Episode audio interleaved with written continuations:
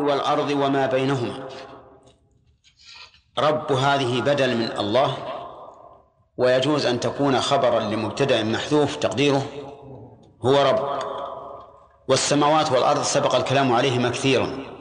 وقوله ما بينهما أي من المخلوقات العظيمة التي نعلمها والتي لا نعلمها.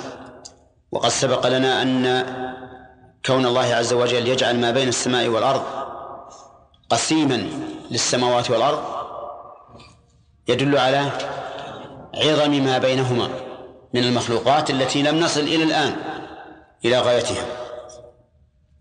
وقولها العزيز قال المؤلف الغالب على أمره. وهذا أحد معاني العزيز لأن العزيز له ثلاث معاني. العزيز بمعنى ذو القدر والشرف. العزيز بمعنى القهر والغلبة. العزيز بمعنى الذي يمتنع أن يناله السوء. مأخوذ من أرض عزاز أي صلبة لا تؤثر فيها الفؤوس. إذن العزة لها ثلاثة معاني عزة القدر وعزة القهر وعزة الامتناع. الامتناع يعني يمتنع أن يناله السوء سبحانه وتعالى. وقوله الغفار يعني الكثير المغفرة. ولنا أن نجعلها أيضا إيش؟ نسبة أي أنه موصوف بالمغفرة دائما. فما أكثر من يغفر الله لهم وما أكثر الذنوب التي يغفرها الله عز وجل. وهنا قرن العزة بالمغفرة فأكسب معنى ثالثا غير العزة والمغفرة. وهي أنه مع عزته وغلبته وقهره هو مع ذلك غفار. بخلاف من يتصف بالعزة من المخلوقين فإنه قد يكون عزة تغلب مغفرته. أو من يتصف بالمغفرة فيكون عنده ضعف وليس عنده عزة. فإذا اجتمعت العزة والمغفرة حصل من ذلك معنى مركب من اجتماعهما وهو أكمل مما لو انفرد أحدهما كذا يا حسن إيش قلت؟ إيش؟ القهر والعزة خطأ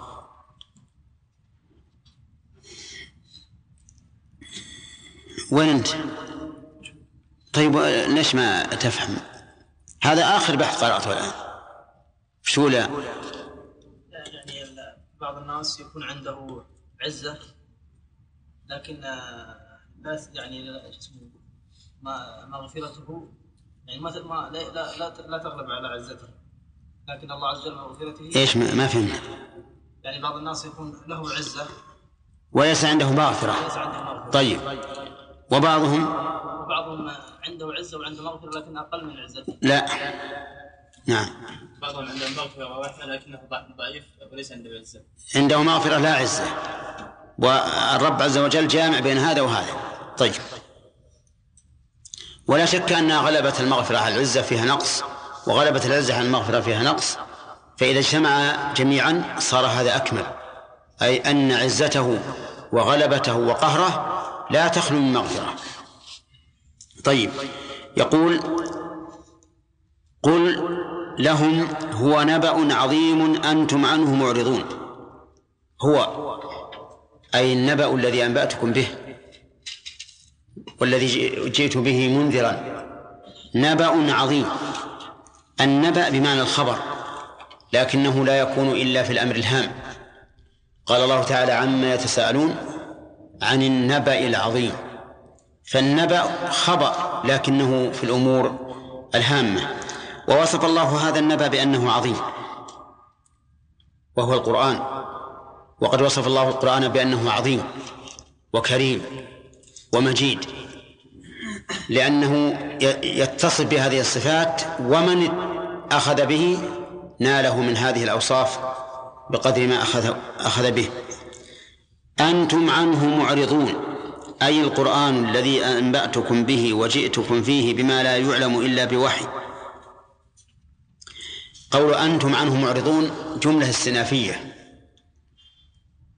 يراد بها شدة الشناعة على هؤلاء المكذبين لرسول الله صلى الله عليه وسلم. فهم مع هذا النبي العظيم لم يقبلوا عليه بل أعرضوا عنه ولم يلتفتوا إليه ولم يقيموا له وزنا. يقول ما كان لي من علم بالملأ الأعلى. يعني هذا النبأ العظيم لا يمكن لي أن آتي به من عند نفسي لأنه ليس لي علم. بالملأ الأعلى يعني الملائكة. فهم ملأ لكنهم فوق. إذ أن الأصل في مساكنهم السماوات ولكن ينزلون إلى الأرض لأداء الوظائف التي كلفوا بها. ما كان لي من من علم بالملأ الأعلى أي الملائكة إذ يختصمون في شأن آدم حين قال الله تعالى إني جاعل في الأرض خليفة إلى آخره. الصحيح أنه أن معنى الآية أعم مما قال المؤلف. يعني ما كان لي من علم بالملائكة إذ يختصمون في شأن آدم وفي الدرجات العلى وغيرها مما يختصم فيه الملائكة ويرجعون فيه إلى الله. يقول إن ما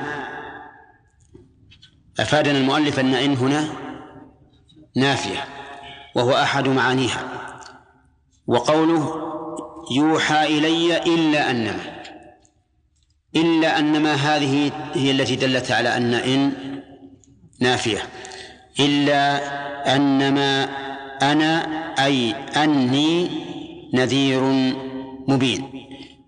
قولها أي أني تفسير لأنما أنا. لأن أصله أني لكن دخلت ماء الكافة. دخلت ماء الكافة على أن. ولما دخلت ماء الكافة على أن أبطلت عملها. أليس كذلك؟ ثم لما دخلت عليها لزم أن ينفصل الضمير المتصل. أين الضمير المتصل؟ أني هذا الأصل. دخلنا ما على أن فصلت الآن بين أن والضمير. والضمير المتصل إذا وجد ما يفصله عن ما اتصل به صار إيش؟ منفصلا. صار منفصلا. لأنه متصل على اسمه. فإذا وجد ما يفصله عما اتصل به وجب انفصاله. فهنا تكون أنا هي الياء في قول المؤلف أني. طيب. إلا أنما أنا. لكن إذا جاءت إلا أنما أنا تكون أشد تأكيدا للحصر. أشد تأكيدا للحصر. لأن الحصر الآن استفدناه من قوله إن يوحى إلي إلا أنما. واستفدناه أيضا من قوله أنما أنا نذير مبين. فحصر حصر حال النبي عليه الصلاة والسلام بأنه نذير مبين. وهذا الحصر كما تعلمون حصر إضافي. أي إنما أنا في هذه المسألة خاصة وهو الوحي نذير مبين وإلا فإنه بشر. ينسى ويأكل ويشرب ويبشر. فالحصر إذن إضافي بحسب السياق. وقول مبين قال المؤلف بين الإنذار. والصواب مظهر. إنما أنا نذير مبين أي مظهر وليست من أبانا اللازم. بل هي من أبانا إيش؟ المتعدي. لأن كلمة أبان تكون لازمة كما تقول أبان الصبح أي ظهر.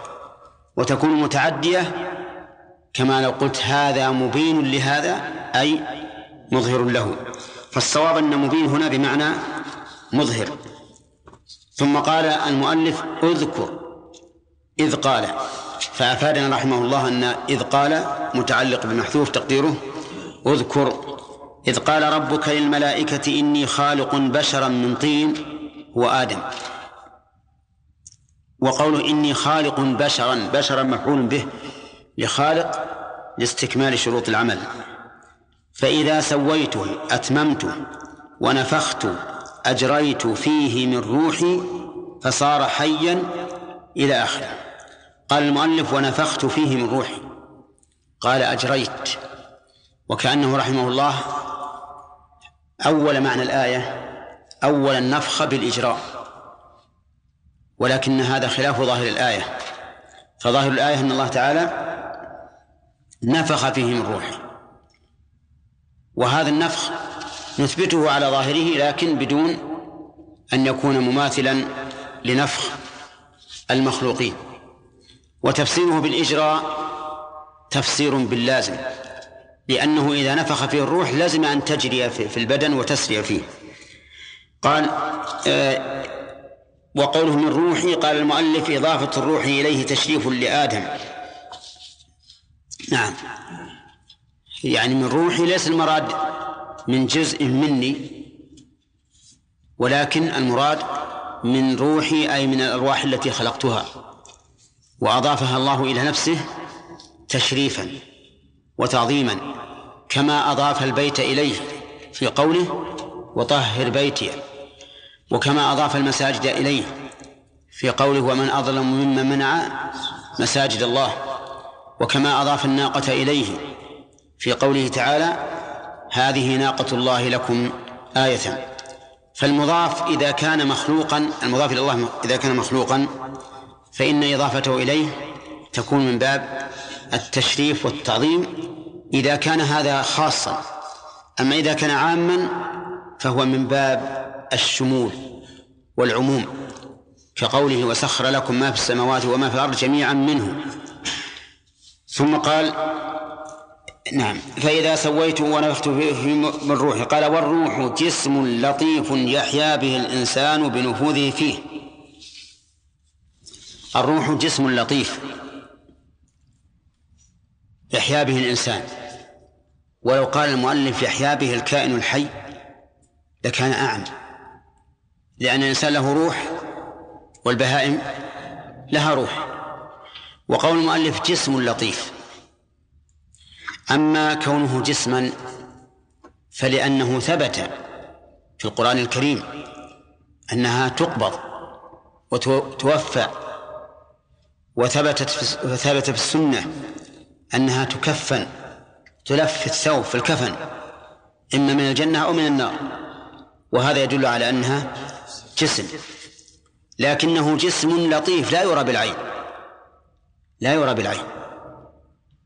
إذا حل في الجسد حي. وإذا فقد من الجسد صار الجسد جمادا. ونحن نشاهد الآن مما يصنعه الآدمي ما يكون مثل هذا.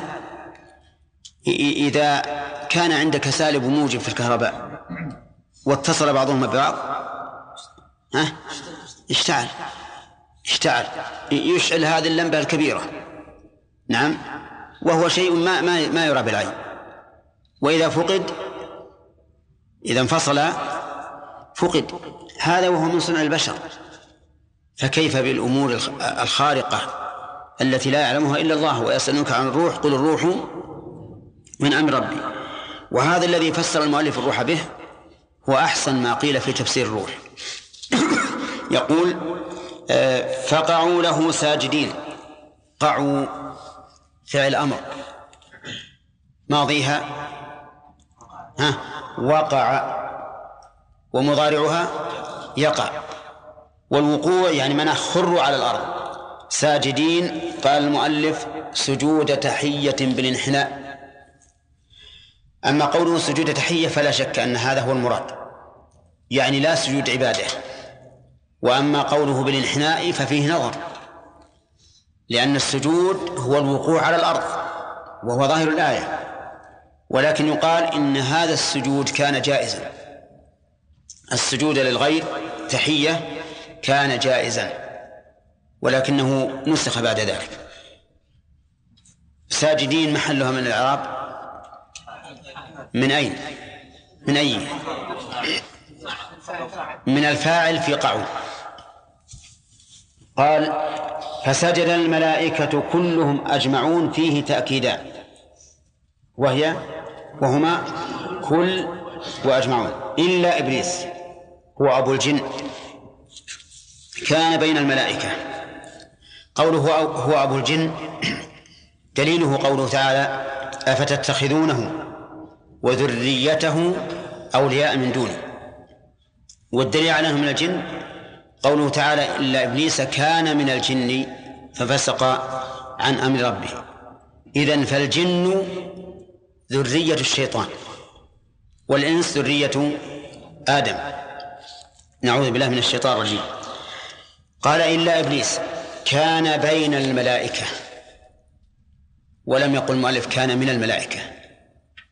لأن الله تعالى قال إلا إبليس كان من الجن. ففسق عن أمر ربه. إذن هو بينهم. ومن كان بين الناس فهو من الناس. قال النبي عليه الصلاة والسلام إن مولى القوم منهم. فهذا الرجل الذي كان مع الملائكة أو فهذا الشيطان فهذا الشيطان الذي كان من الملائكة كان مع الملائكة يتعبد بعبادتهم يصح أن يوجه أن أن يشمله الخطاب الموجه إلى إيش؟ إلى الملائكة. ولهذا لامه الله على عدم السجود فدل على أن الخطاب كان شاملا له. إلا إبليس استكبر وكان من الكافرين في علم الله. قوله في علم الله بناء على أن كان تدل على المضي. تدل على المضي. ولكنه قد مر علينا أن كان قد تكون مسلوبة الدلالة على الزمان ويكون المراد بها الاتصاف بخبرها. كما في قوله تعالى وكان الله غفورا رحيما كان فيما مضى. أو المعنى اتصف بالرحمة.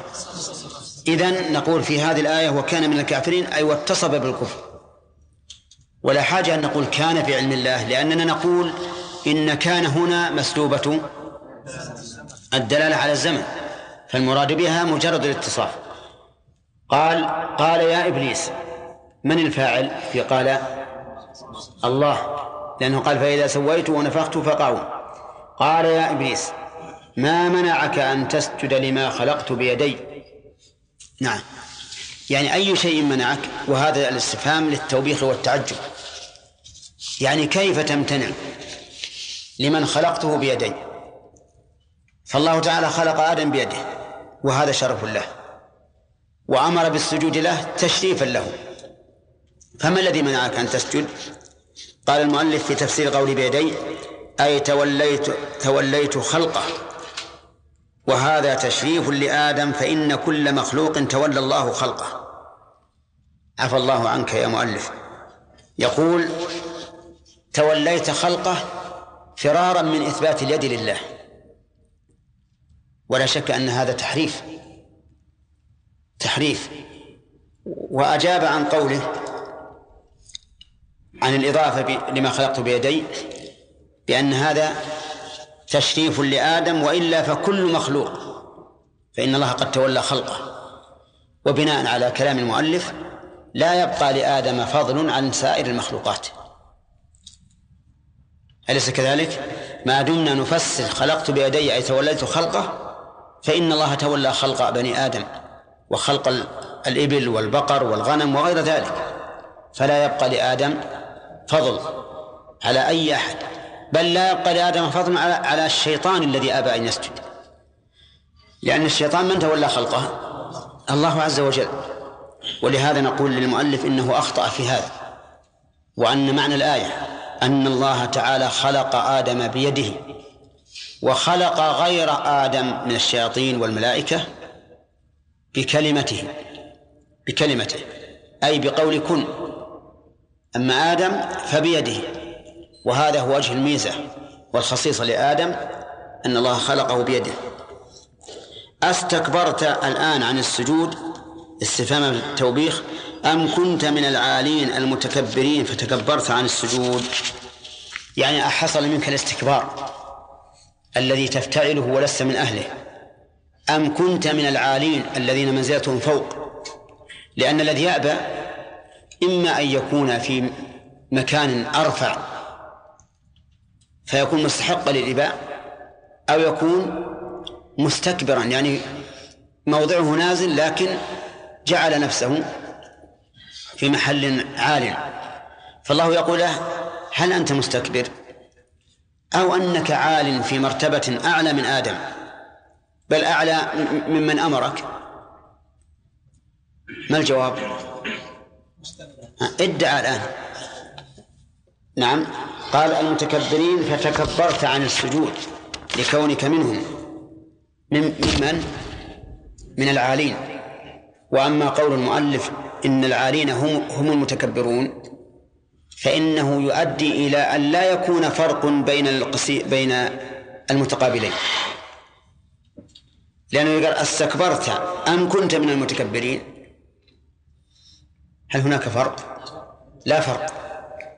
ولذلك يعتبر تفسيره العالين بالمتكبرين خطأ. بل أم كنت من العالين أي الذين علت منزلتهم بحيث لا وجه إليهم الأمر بالسجود لمن هو دونهم. فإباء إباء الشيطان عن السجود لآدم إما أن يكون لوصف يستحقه وهذا يدل عليه ها؟ أم كنت من العالين؟ أو لوصف لا يستحقه ولكنه استكبر. ورأى نفسه كبيرا وهذا ما وهذا في قوله أستكبرت. قال في قال الشيطان جوابا على سؤال الله أنا خير منه. أنا خير منه من آدم.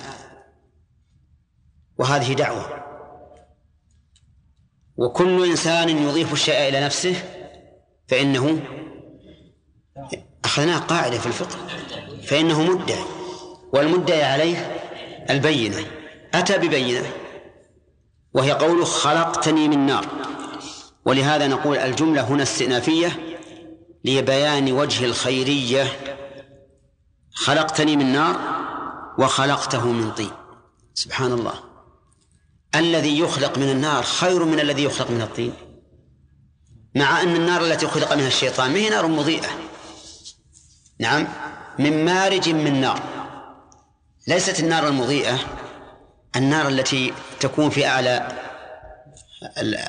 اللهبة في أعلى اللهب في أعلى اللهب بين الدخان وبين النار المضيئة. حمراء معتمة.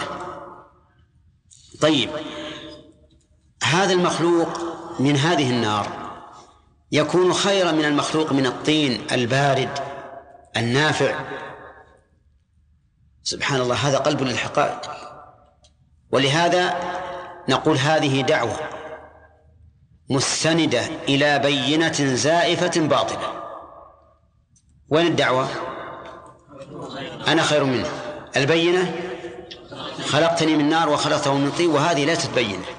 هذه حجة عليه وليست حجة له وقد ذكر أهل العلم في هذا المقام بيان أن ما خلق منه آدم خير مما خلق منه.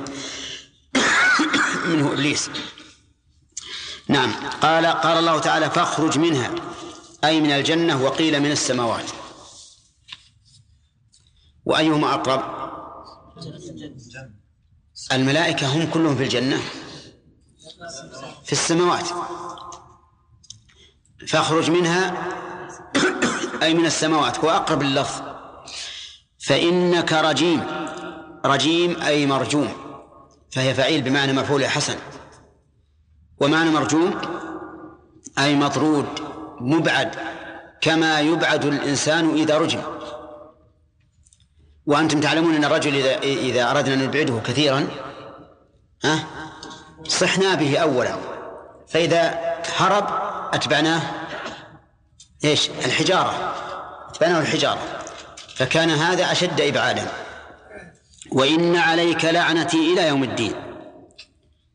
عليك حق حاقة عليك. لعنة الله أي طرده وإبعاده إلى يوم الدين يوم الجزاء. وبعد يوم الدين تزول اللعنة؟ لا تزول. لكنها إذا إذا امتدت إلى يوم الدين فمعناها أنه قانط من رحمة الله والعياذ بالله.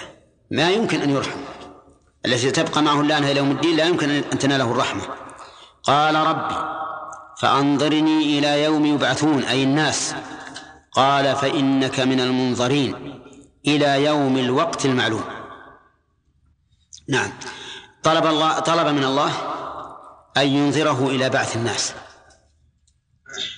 فهل أجابه الله إلى طلبه؟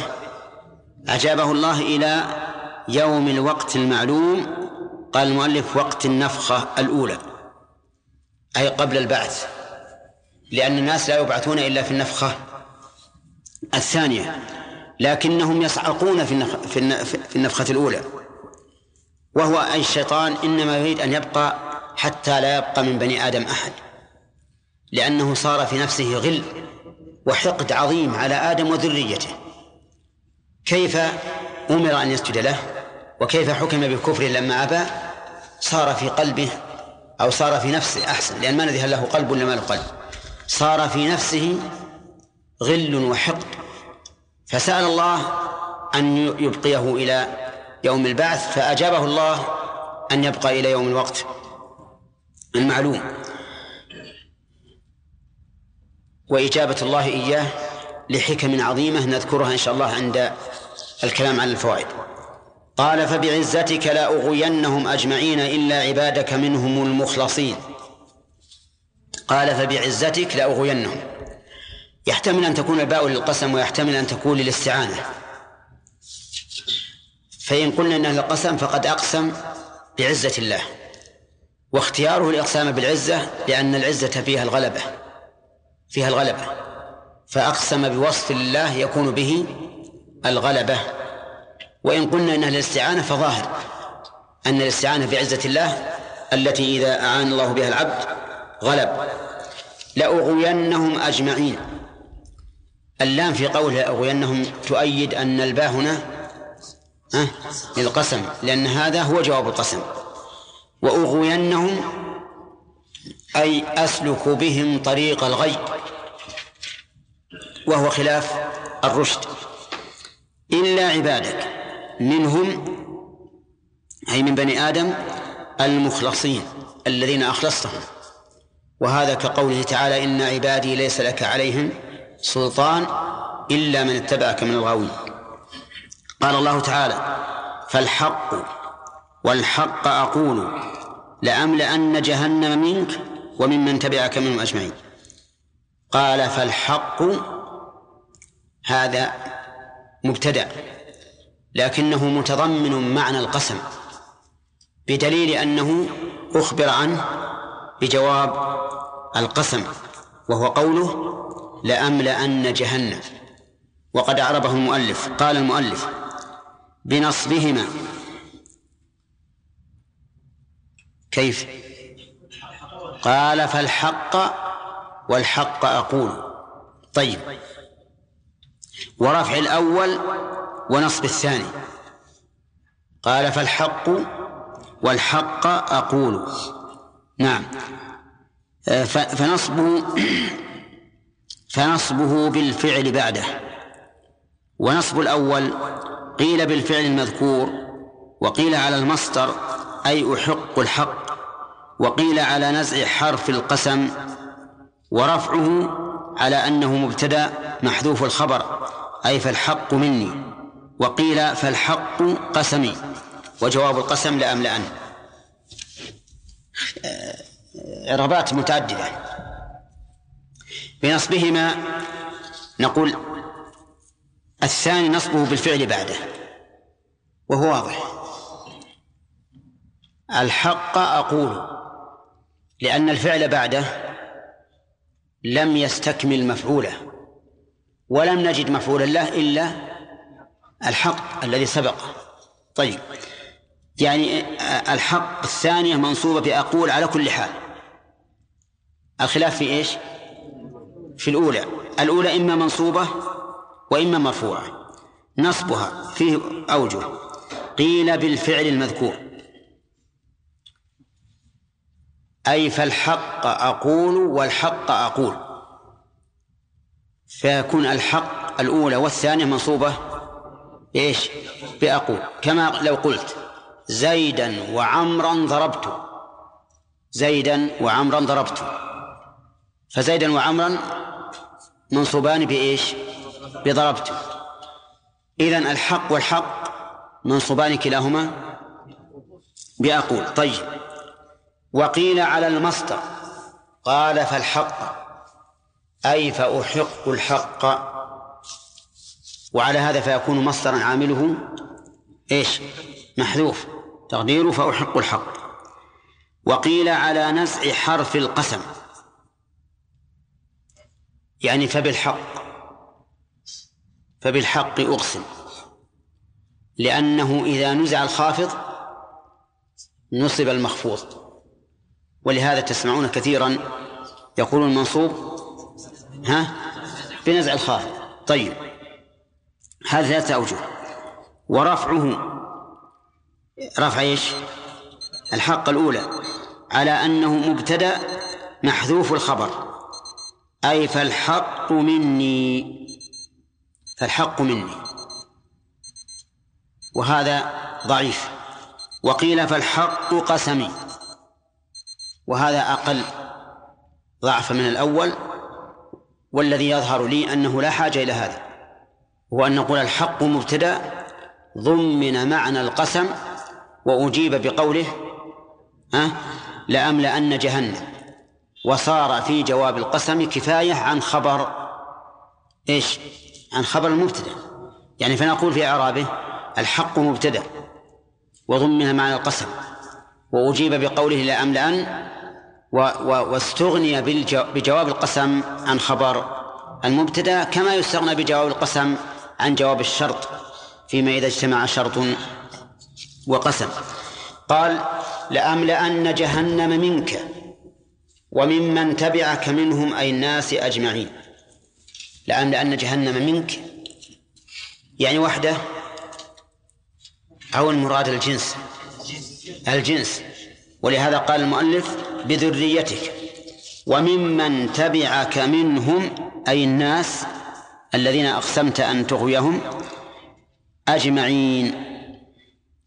ولهذا كانت النار دارا لصنفين من المخلوقات فقط وهما الجن والإنس فالملائكة ليسوا من أهلها والوحوش والحشرات وغيره ليسوا من أهلها. لا يدخل النار إلا صنفان من المخلوقات وهم الناس والجن. طيب يقول قل ما أسألكم عليه من أجر. قل الخطاب لمن؟ للرسول صلى الله عليه وسلم. ما أسألكم عليه أي على ما جئت به وعلى تبليغه من أجر. من هذه زائدة. وأجر محلها النصب. على أنها مفعول به مفعول ثاني لقوله أسألكم.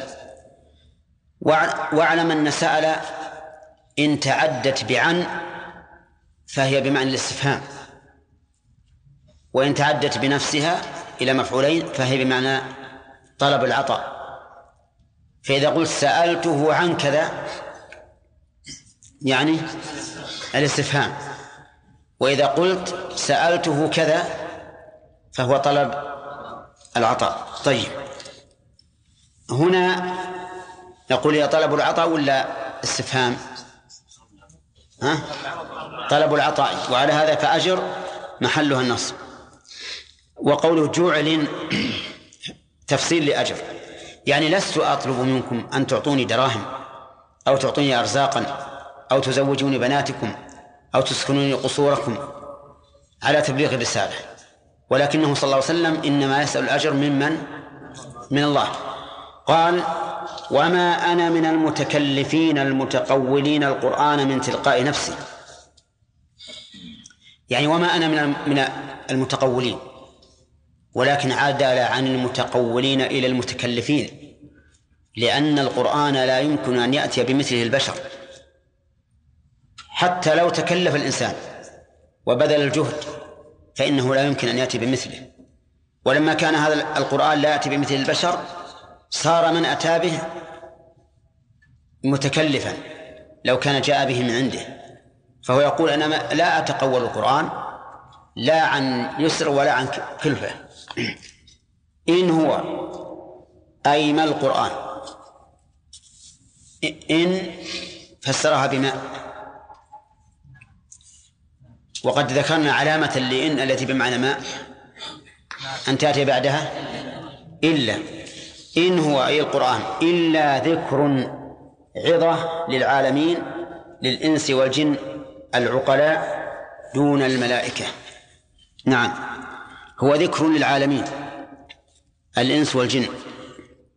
وقوله دون الملائكة إن أراد بإخراج الملائكة أنهم لا يكلفون بالعمل به فقد يكون مسلما.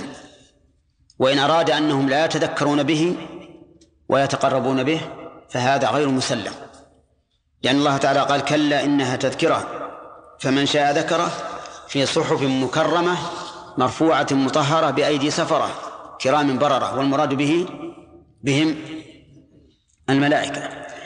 طيب وقول ذكر للعالمين تقدم معنى الذكر. في أول السورة. وتقدم قريبا هذا ذكر وهذا الثالث. والمعنى أنه ذكر بنفسه. إيش بعد؟ شرفه وذكر بالوعظ به. يقول إن هو إلا ذكر للعالمين. ولا تعلمن يا كفار مكة نبأه خبر صدقه. بعد حين أي يوم القيامة. قوله ولا تعلمن جعل الضمير في تعلمون عائدا إلى كفار مكة. بناء على أن الخطاب المذكور في هذه السورة لأهل مكة لأنها مكية ولكن قد ذكرنا أن العبرة بالعموم لا بخصوص المكان أو السبب. والخطاب لجميع الناس لتعلمن نبأه بعد حين فإن هذا النبأ الذي أنبأ الله به بواسطة هذا القرآن الكريم سيعلمه الناس كلهم وذلك ما أخبر به عما يكون يوم القيامة. فإن هذا القرآن أخبر عما يكون يوم القيامة وهذا سيعلمه الناس كلهم بعد حين. فيه أشياء أخبر عنها القرآن مضت وانقضت. فهذا علمها بعد حين من من سبق هذه الحوادث. وأدركها. وفي حوادث ستأتي يعلمها بعد حين من يدركها. وأما الذي يدركه جميع الناس فهو ما يكون يوم يوم القيامة. قال بعد حين يوم القيامة وعلم بمعنى عرف. لماذا قالوا علم بمعنى عرف؟ نعم لأنه تعدى إلى واحد. تعدى إلى واحد. ولتعلمن نبأه. وعلم إذا تعدت إلى واحد فهي بمعنى عرف. كما تقول علمت المسألة.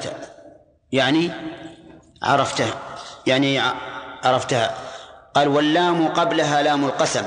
لام قسم مقدر. أي والله لتعلمن نبأه. والله أعلم. الفوائد إن شاء الله نأتي بها غدا. نعم.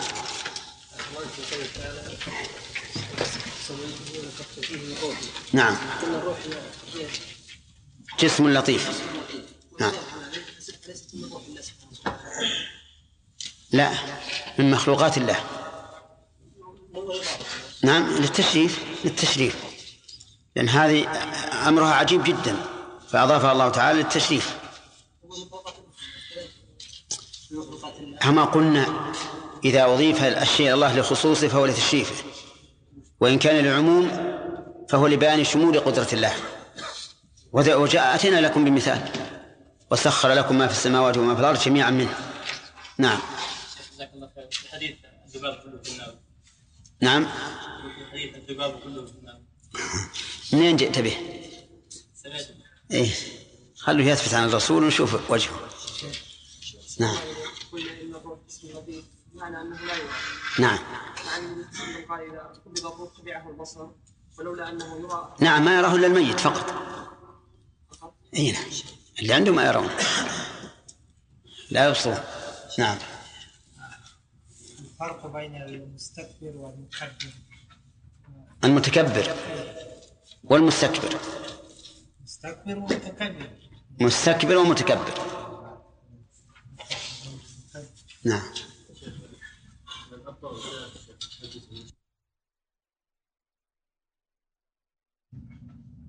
المتكبر والمستكبر. مستكبر ومتكبر. نعم. من إيش؟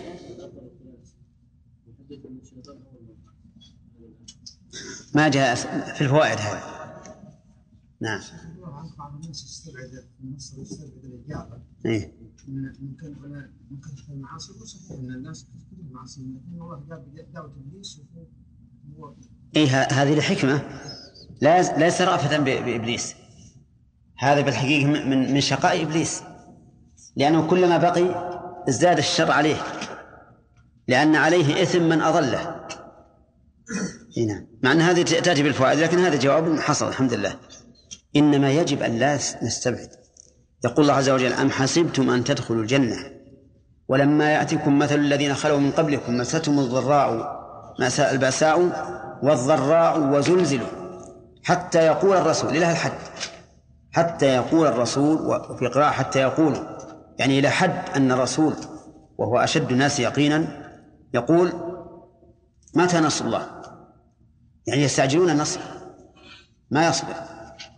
ألا إن نصر الله قريب. ولهذا ينبغي لنا أن نؤمن بأنه كلما اشتدت الأزمة والكرب فهو أقرب إلى إلى إلى الفرج. كلما اشتد الكرب فهو أقرب إلى الفرج. لكن الله عز وجل يقول ذلك ولو يشاء الله لانتصر منهم ولكن إيش؟ ليبلو بعضكم ببعض. الله قادر على أنه في لحظة ينتصر منهم ويهلكهم جميعا لكن ليبلو بعضكم ببعض والناس مذنبون وكذلك نولي بعض الظالمين بعضا بما كانوا يكسبون. فل- فللذنوب التي أصابت التي تجرأ الناس عنها من أزمنة متطاولة حصلت هذه العقوبات. يعني مثلا لو نظرنا إلى بعض البلاد الآن التي لها سنوات عديدة والدماء يجري في في أسواقها لأنها كانت من أزمنة طويلة متمادية في معصية الله. حتى أنه بلغنا أنهم أن الإنسان منهم إذا انتهى من الخبزة ضرب بها على الأرض وداسها في قدمه والعياذ بالله. وأنهم يدوسون البرتقال والتفاح وغيرها بأرجلهم ويلعبون بها كما يلعب بالكرة. وانظر وش اللي حصل الآن. وسيفعل الله عز وجل بكل أحد. يستكبر عن عبادته ويكفر نعمته لأن الله سبحانه وتعالى لا يبالي بأحد. لا يبالي بأحد. ليس بينه وبين أحد محاباة أو قرابة أو نسب. حتى يقول هذا أولى أحابيه وهذا أرحمه. وإذا جاءت العقوبة عمت الصالح والطالح. مثل ما مر علينا أمس في درس العصر في الجيش الذي يغزو الكعبة حتى إذا كانوا ببيداء من الأرض خسف بهم جميعا. وسألت عائشة النبي عليه الصلاة والسلام قالت يا رسول الله فيه أسواقه وفيه كذا وفيه كذا. من أناس ما قصدوا هذا الشيء. فقال يخسف بهم جميعا ويبعثون على نياتهم. فالحاصل إن, إن هذا اللي يحصل من استبعاد ال- الإجابة غلط غلط من الإنسان. بل يلح ويكرر والله عز وجل قريب مجيب. قوله من كنت من العالمين يعني فيه بعض الملائكة ما هذا خبر السجود لآدم. نعم. بعض الملائكة يعني كانوا عالمين يعني ما وصلهم هذا خبر يعني الأمر الله سبحانه وتعالى بالسجود لآدم؟ لا. لا من العليم مرتبة. مهم مكانا يعني سمعت بعض المفسرين يقولون لا لا مهم صحيح ها؟ الشمس والقمر. نعم. عقيران نعم صحيح. هذه مو مو عقوبة لها. إهانة لعابديها. إهانة لعابديها. كل ما يعبد من دون الله فإنه يلقى في جهنم إهانة لعابديه. يقال هذا ربك لم تعبد؟ انظره في النار. حتى هبل واللات ومنات كلها تكون في النار. مع أنها غير مكلفة لكن إهانة للعابدين. مثل ما لو غلبنا لو غلبنا على الكفار وآتينا برئيسهم قلنا هذا رئيسكم وضربناه ووبخناه وأهناه هذا إهانة لهم. نعم. ها؟ في تعالى خلقت بيدي هنا في في ذكر داود عليه السلام يعني يد هذا هو الأيد إيه. إيه. إيه. هل الله ما له إلا قوتين؟ أسألك ما له إلا قوتين الله؟ ها؟ أقول ما إلا ثنتين.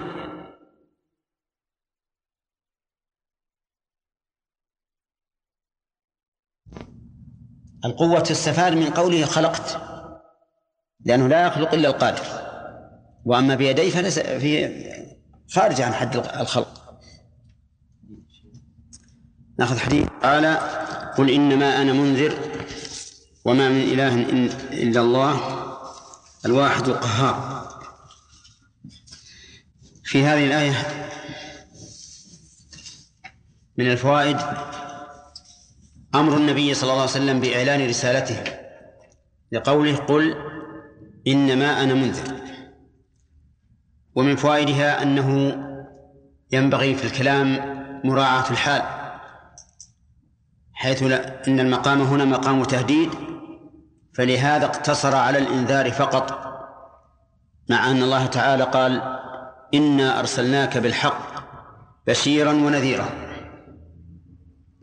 ومن فوائدها توحيد الله تعالى بالألوهية ونفيها عما سواه لقوله وما من إله إلا الله ومن فوائدها أن الأسماء لا تغير المسميات فإن هناك من يسمى إلها ولكنه حقا ليس بإله. ويتفرع على هذه الفائدة أننا لو سمينا الشيء المحرم بشيء حلال باسم حلال فإنه لا يتغير الحكم فيه. ولهذا جاء في الحديث أنه يشرب الخمر أناس يسمونها بغير اسمها. وهذا يدل على أن الأسماء لا تغير المسميات والحقائق. ومن فوائد الآية إثبات الوحدانية لله في قوله الواحد وفيها رد ومن فوائدها الرد على النصارى القائلين بأن الله تعالى ثالث ثلاثة. ويتفرع على هذه الفائدة أيضا أن دينهم كذب. وأعني دينهم الذي يدينون به الآن.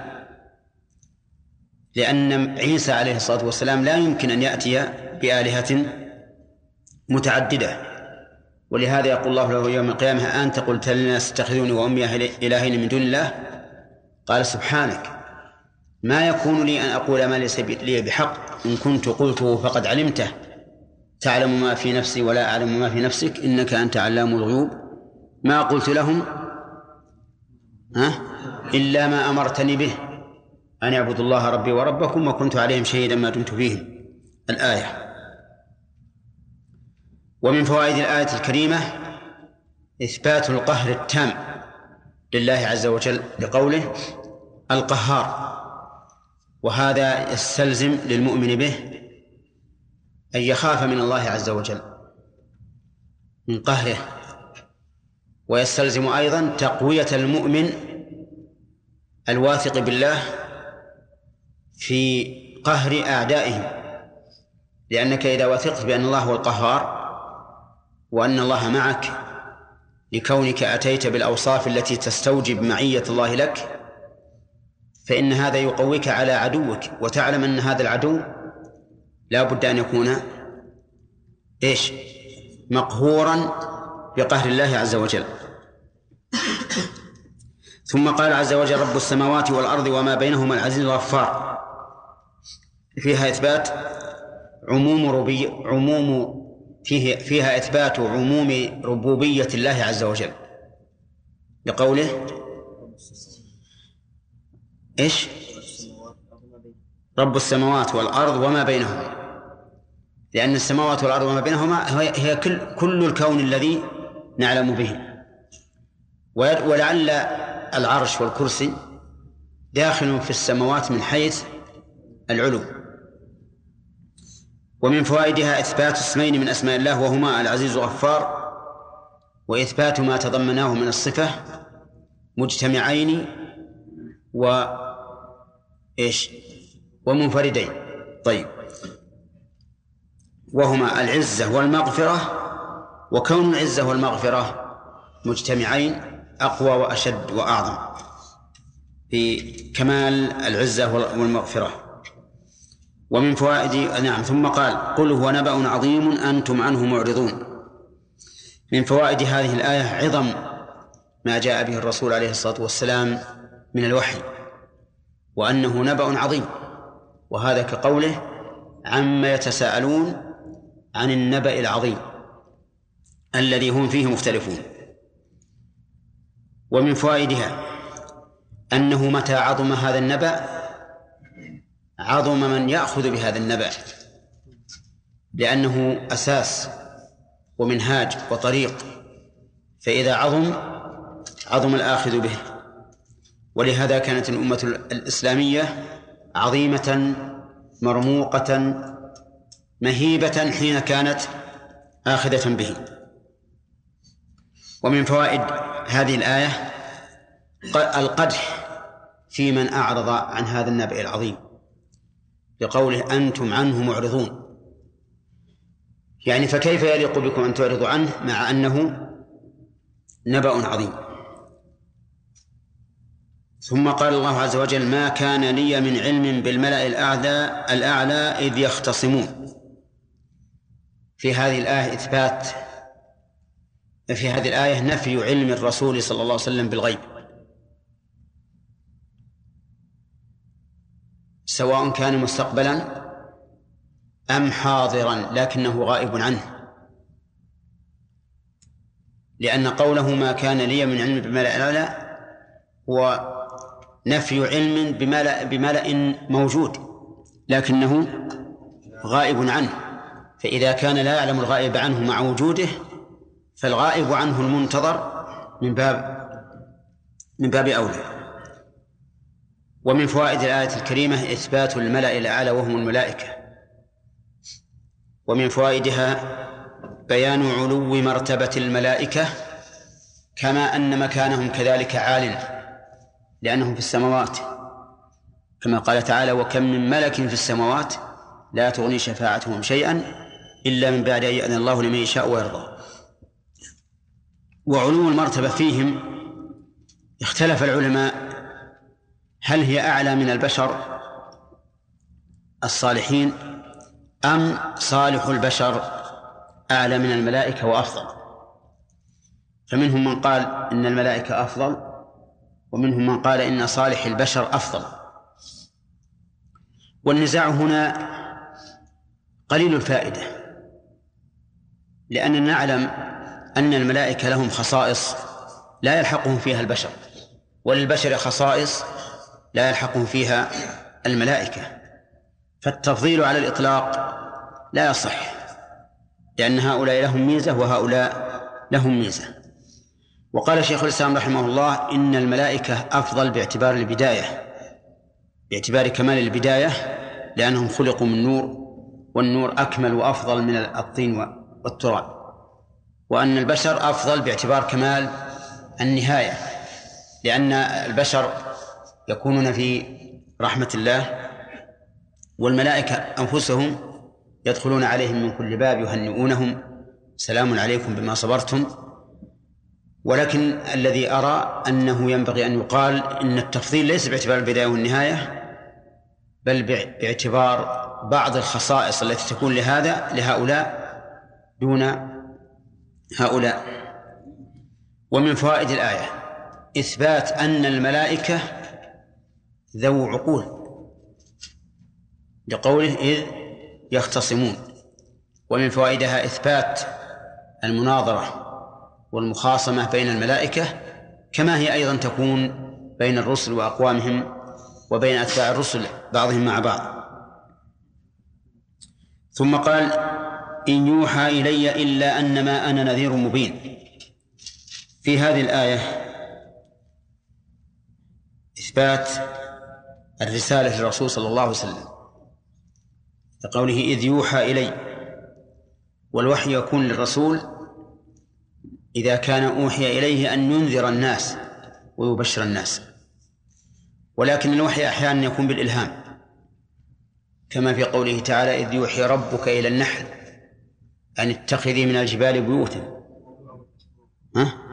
وأوحى ربك إلى النحل أن اتخذي من الجبال بيوتا.